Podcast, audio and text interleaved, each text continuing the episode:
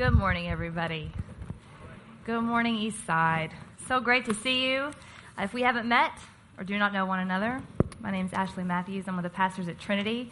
I'm most often over on the west side these days, so I get the I have the good pleasure of getting to um, go around and see all of Trinity and all of our locations, and always a real gift to get to be here with all of you. If you have Bibles, we're going to be uh, in Luke chapter chapter we in chapter 16. Start reading in verse 19, and then we'll pray. See what the Lord has for us this morning. Verse 19 There was a rich man who was dressed in purple and fine linen, who feasted sumptuously every day. And at his gate lay a poor man named Lazarus, covered with sores, who longed to satisfy his hunger with what fell from the rich man's table. Even the dogs would come and lick his sores. The poor man died and was carried away by the angels to be with Abraham. The rich man also died and was buried. In Hades, where he was being tormented, he looked up and saw Abraham far away with Lazarus by his side. He called out, Father Abraham, have mercy on me, and send Lazarus to dip the tip of his finger in water and cool my tongue, for I am in agony in these flames. But Abraham said, Child, Remember that during your lifetime you received your good things, and Lazarus in like manner evil things. But now he is comforted here. You are in agony. And besides all this, between you and us, a great chasm has been fixed, so that those who might want to pass from here to you cannot do so, and no one can cross from there to us.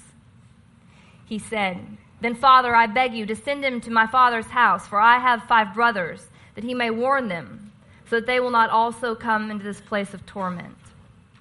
Abraham replied, They have Moses and the prophets. They should listen to them.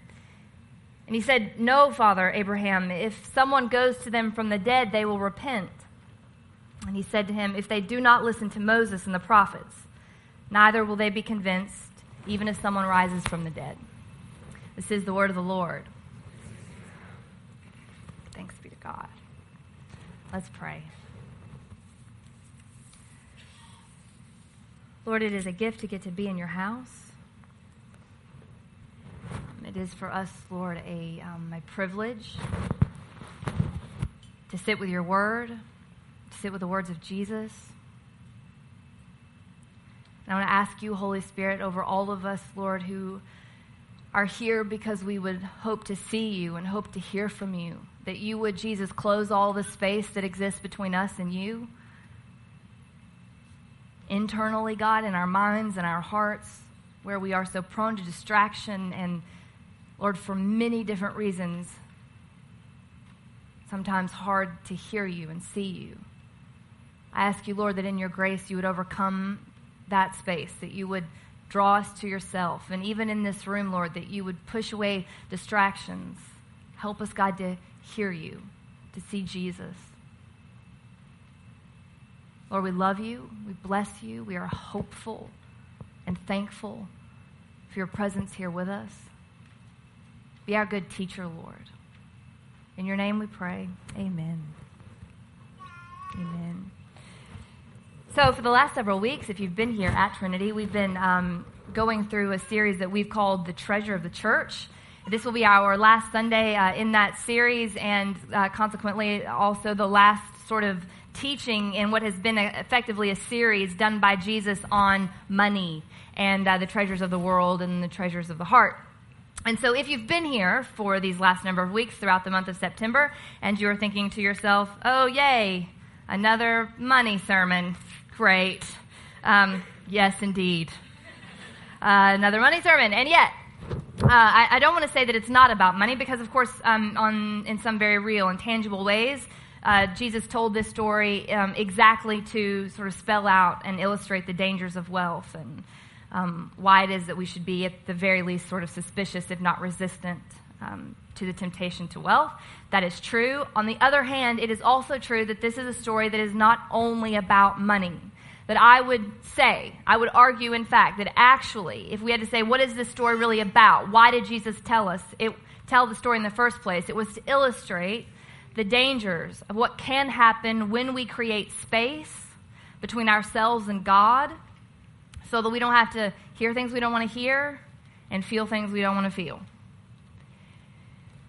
And that maybe wealth um, tempts us to do that even more than we would otherwise be tempted to do it. But I suspect that there are a number of us in this room who could relate to the temptation to keep some space between us and God so that we don't have to hear what we don't want to hear or feel what we don't want to feel. And you may be sitting there thinking to yourself, well, that sounds crazy. Who wouldn't want to see God or who wouldn't want to hear God? I think a lot of people, actually. And I think it's probably more true of yourself than maybe you on the surface would admit. Jesus told a lot of stories and directed a lot of teaching at a group of people uh, called the Pharisees in the New Testament. Um, and that this thing, this idea of keeping space between them and God, so that they didn't have to hear what they didn't want to hear, or see what they didn't want to see, uh, feel what they didn't want to feel. That was true of the Pharisees, just sort of in general. And so this story Jesus taught and told, he directed at the Pharisees. And here's why that's great news for me and you, because what it does is it creates a kind of us and them experience. You know, these those people were the kind of people who needed to hear a story like the story that Jesus told. It's like this psychological space.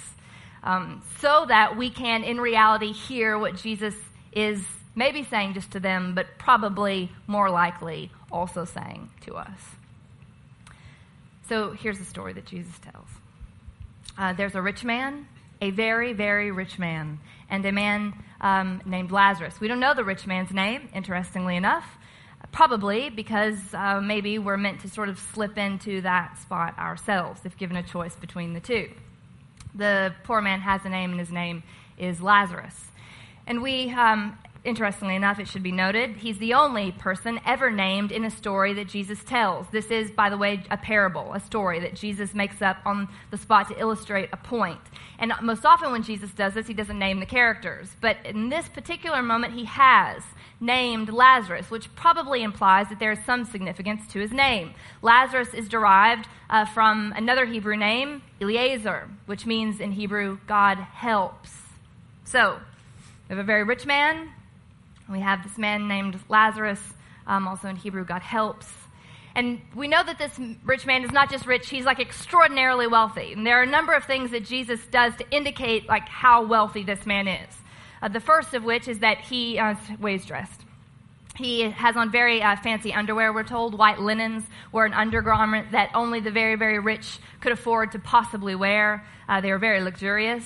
And on top of these very expensive underwear, he has put um, dyed clothing, specifically purple dyed cloth, which was um, just exorbitant wealth. It was a way of uh, dressing really as royalty. Only a very small few of people could afford to dress this way, and this man wore these clothes sort of every day, casually. This is casual wear. And not only did he dress um, like royalty every day, he also ate like royalty. So the story tells us that he feasted sumptuously every day, which is another indication. If you're feasting in the ancient world, that means you're probably having meat. And if you can afford to have meat every day, uh, it means you've got lavish resources, lots of, lots of wealth. He also, thirdly, we're told, um, lives in a gated estate. So this man is somebody who lives in an estate wealthy enough to have a gate in the front of it, which many people did not have. Really, only palaces and temples had gates. Whole towns had gates. So um, this man lives in, like, effectively a town unto himself, where he sits as a sort of king of his own castle, or literally.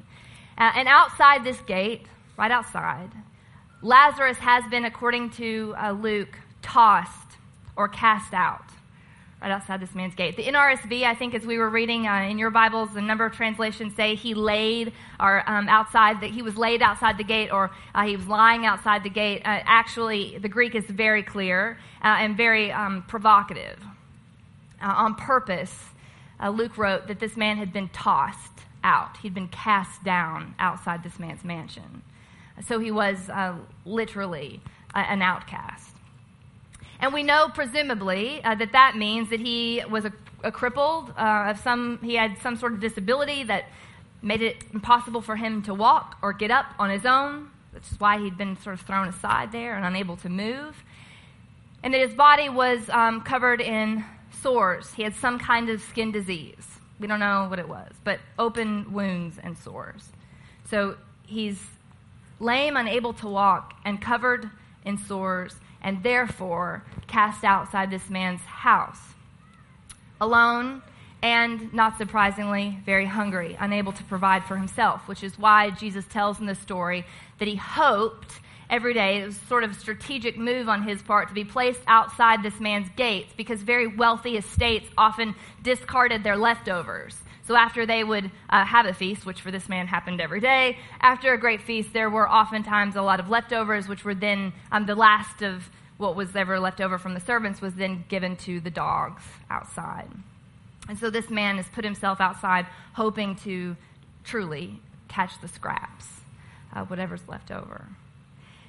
And then Jesus goes on to tell us that in so doing, keeping company with dogs and all, that the dogs uh, would even lick his sores, lick his wounds. Uh, which is not uh, a detail that Jesus includes just to sort of like gross you out or make your stomach turn, um, but actually to emphasize the point that um, most people uh, associated dogs with uh, extreme uncleanliness. So the fact that he was um, keeping company with dogs and then being licked by dogs was a sign of just how outside and utterly outcast he really was, and ultimately unclean. Not only did he have a skin disease, but further compounded by the fact that it was licked by dogs, which is just um, a Bible way of saying very, very gross. Right? And so Jesus goes on to say that um, this man actually dies outside of the rich man's house. Um, and he notes the rich man also dies and is buried. But we're not told um, how Lazarus, what happens to him after he dies. We're uh, therefore left to assume that what most likely happened to him is what would have happened to a lot of people like him that he did not receive a proper burial, that he just died and was sort of left to the dogs, which would have been in the ancient world like a confirmation, a sign of him being utterly cursed shunned by society and cursed by God. A nobody, somebody to have been avoided at all costs. But here's the really tragic thing as tragic as that is.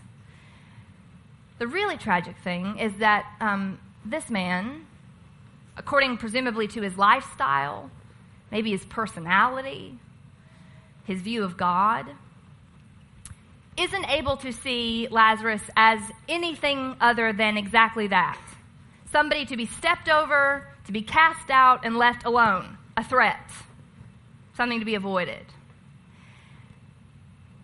But apparently, there was more to Lazarus than this man was able to see. This is sort of like the catch in the story, the switch, a stunning turn of events. Because after Lazarus dies and this rich man dies, Lazarus isn't damned. Actually, Lazarus is ushered by the angels to Abraham's side. The rich man dies and is, surprisingly, damned. Both end up in Hades. Rich man, though, gets a nastier corner of Hades.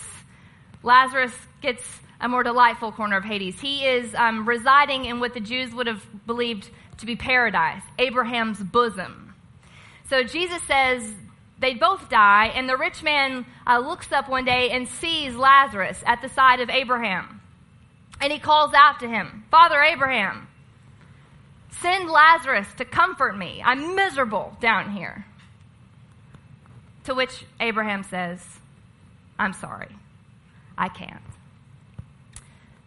There's this chasm, you see, that's fixed between us. We can't get to you, and you can't get to us. Okay, okay. Well, then send Lazarus to my brothers so that they know. Tell them not to end up here. Warn them. To which Abraham says, It won't do any good. Even if I were to send Lazarus, they wouldn't hear him, they wouldn't see him. If they won't listen to their scripture, if they won't listen to a living Lazarus, then they won't listen to a dead one either. And that's how the story ends. Even if someone would arise from the dead, they wouldn't be able to hear. So, three things to note about the story before we um, sort of move into where I think this really hits home for myself, maybe for a lot of us. Um, the first thing is this Isn't it interesting that the rich man um, knows Lazarus' name, but presumably never had any relationship with him? So he, he was close enough to him, um, right outside his gate. Maybe he had to pass by him every single day, knew his name, knew who he was, and yet never came close. Never invested in relationship. That's interesting. Noting again, in particular, the help the, the man's name makes it all the more interesting. God helps. Secondly, that's even more troubling because this man was apparently, presumably, some man of faith. He recognizes Abraham. He calls him Father Abraham. This was a person who apparently read at least parts of his Bible and his scripture, at least the parts that he wanted to read, or he only heard the parts that he wanted to hear, or saw the parts that he wanted to see, and all those bits about God working on behalf of the poor or calling us to do justice, those were less inspiring to him somehow, or maybe he just didn't see them.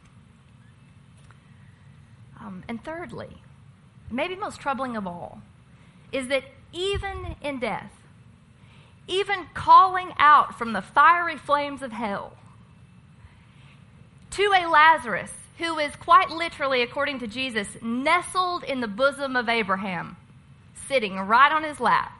So you are in hell, flames about. Lazarus in Abraham's lap. And still, this man can't see Lazarus as anything but a servant, a half life, a half human, someone who ought to be sent to do his bidding. Send him to dip his finger in my mouth. Send him to go and warn my brothers. And there's something that's meant to be sort of like comically tragic about this man's inability to see the obvious what's going on. It's comic on the one hand and really terrifying on the other. Because this is where the story is sort of meant to land um, and hit home, I think, for me and you. Two things that I want to say where I know in my own life a story like this applies. The first is this as crazy rich as this man was, his wealth really is sort of secondary and symptomatic to what is a presenting and larger issue ultimately, which is his own hardness of heart.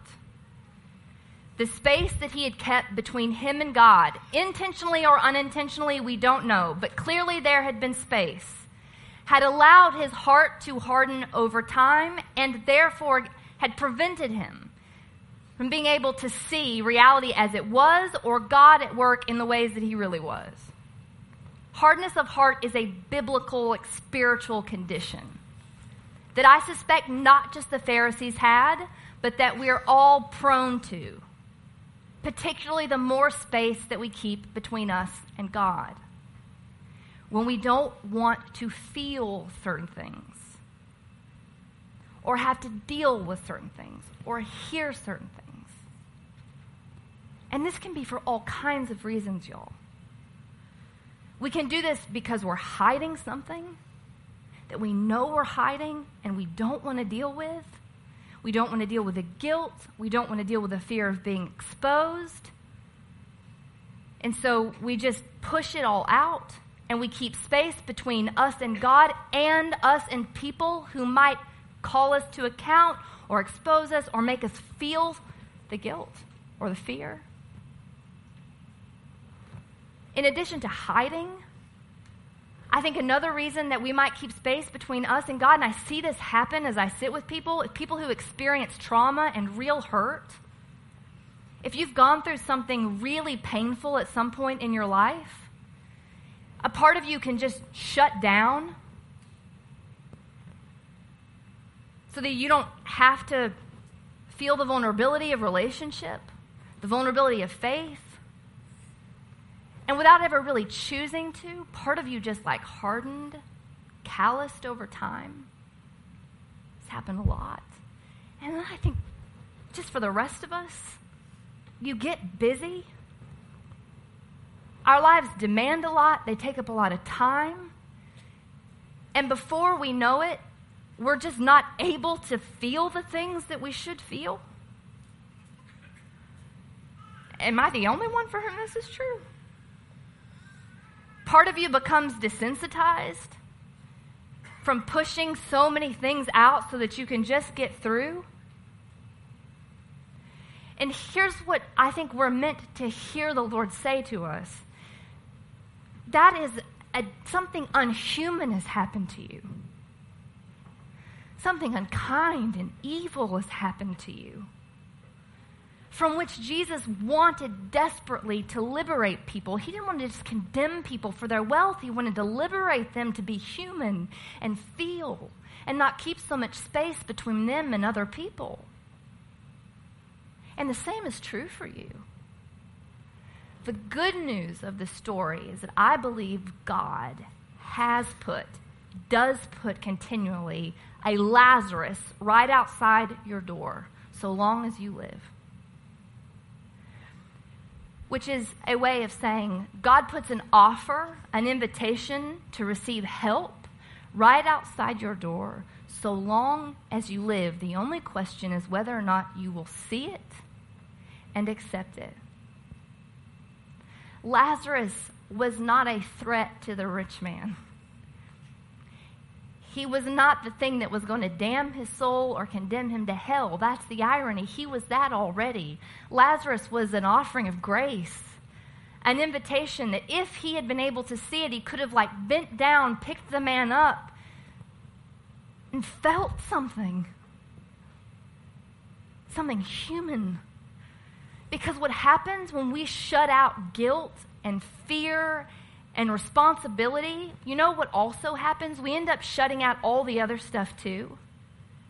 So that over time, it's harder and harder to feel compassion, to feel love, to feel joy. You can't just harden yourself to some things and stay tender to other things.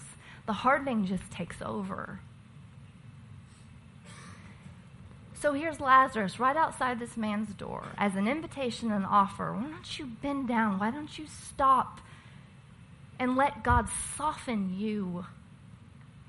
Why don't you deal with some stuff? So I don't know what a Lazarus um, might look like in your own life. I, I suspect, though, it is probably something or someone uh, you would very much like to avoid. just like Lazarus was for the rich man. It could be, um, God forbid, your Bible. It could be a coworker whom you think could be nothing but trouble for you, is barely human by any standard. And maybe, just maybe, God is at work or offering to help you through that person. If you were to close your eyes and look over your life, where's the Lazarus at your door? Where's God's invitation to help you soften and tender and be human? Where is it? It might just be for some of you Jesus himself actually. Here's the second thing I want to say about that. Jesus told this story knowing, of course, that he was going to die. And not just that he would die, but that he would die on the cross. Jesus knew when he told this story that he was going to be someone in his death that looked like a criminal an outcast, and someone to be avoided and shamed, cursed by God, according to the scripture. Anyone who dies hanging on a tree is accursed. And Jesus knew that people would walk over him, walk past him, shake their head, and feel sorry. And thank God that they just narrowly escaped from having to deal with him or be in his company. Here's Here's the thing about that. I think when we look at Jesus, so much of the time we see what we want to see. And if you want to see him as a threat and as someone to be shunned, as someone who would take more from you than he would be able to offer you, then that's how you will find him. There were people who walked past the cross that day and gave thanks to God that they were rid of Jesus. And if you want to see that in the church and in your Bible and in the Lord Himself, I promise you it will not be hard to find. That is what you will see. But if you could admit that a part of you has grown hard and cold and that you are farther from God than you would like to be, then I also believe it is true that if you will look at Jesus and acknowledge that maybe in his face is God's invitation to help you, to make you human, to soften you and tender you, then I believe that you will find in him not a threat, but the like treasure of your soul. Jesus is the treasure of the church which means he is not just our most valuable possession, he is the means by which I live my life. I am able to feel, I am able to be and do the things I'm created and called to be. Some of you need to surrender to Jesus. And that could be because you have never been a Christian or because you have for too long called yourself one, keeping real distance between you and Him and everything that actually matters to you. And there is a difference, y'all.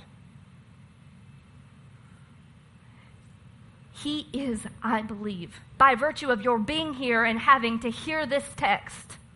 You can chalk it up to coincidence if you want to. You can chalk your whole life up to coincidence if you want to, and the feeling of being pursued by God. Write it off. Fine. But there will be a day when the Lord will look you in the face and say, That chasm that you pretended to see and feel your whole life long, we both know was never there. And now it is. So the divide that you want to see today may actually one day be there, is what I am saying to you. He is at your door, and He loves you and like to not take things from you, but help you feel and gain heaven. That's who He is. So before we come to the table, whatever business you need to do between you and God, whatever real thing needs to be said, we're going to stand up and we're going to take advantage of an opportunity to say it to call it to mind, to pray over our Lazarus. And if you need to surrender to Jesus, I'm not going to make you march down the aisle waving your hands or shake my hand or fill out a card. I'm just going to ask, in the name of God, don't leave this place without having done something real that matters between you and the Lord. Let's stand up together if we can. Thank you so much for listening to today's sermon. I'm Matthew Brown, the parish pastor here at Trinity in Decatur. At Trinity, our mission is to be a people who are growing into Christ likeness. And you can learn more about Trinity and get plugged into the life of the church by visiting our website, atltrinity.org. Thank you so much, and God bless you. Have a great week.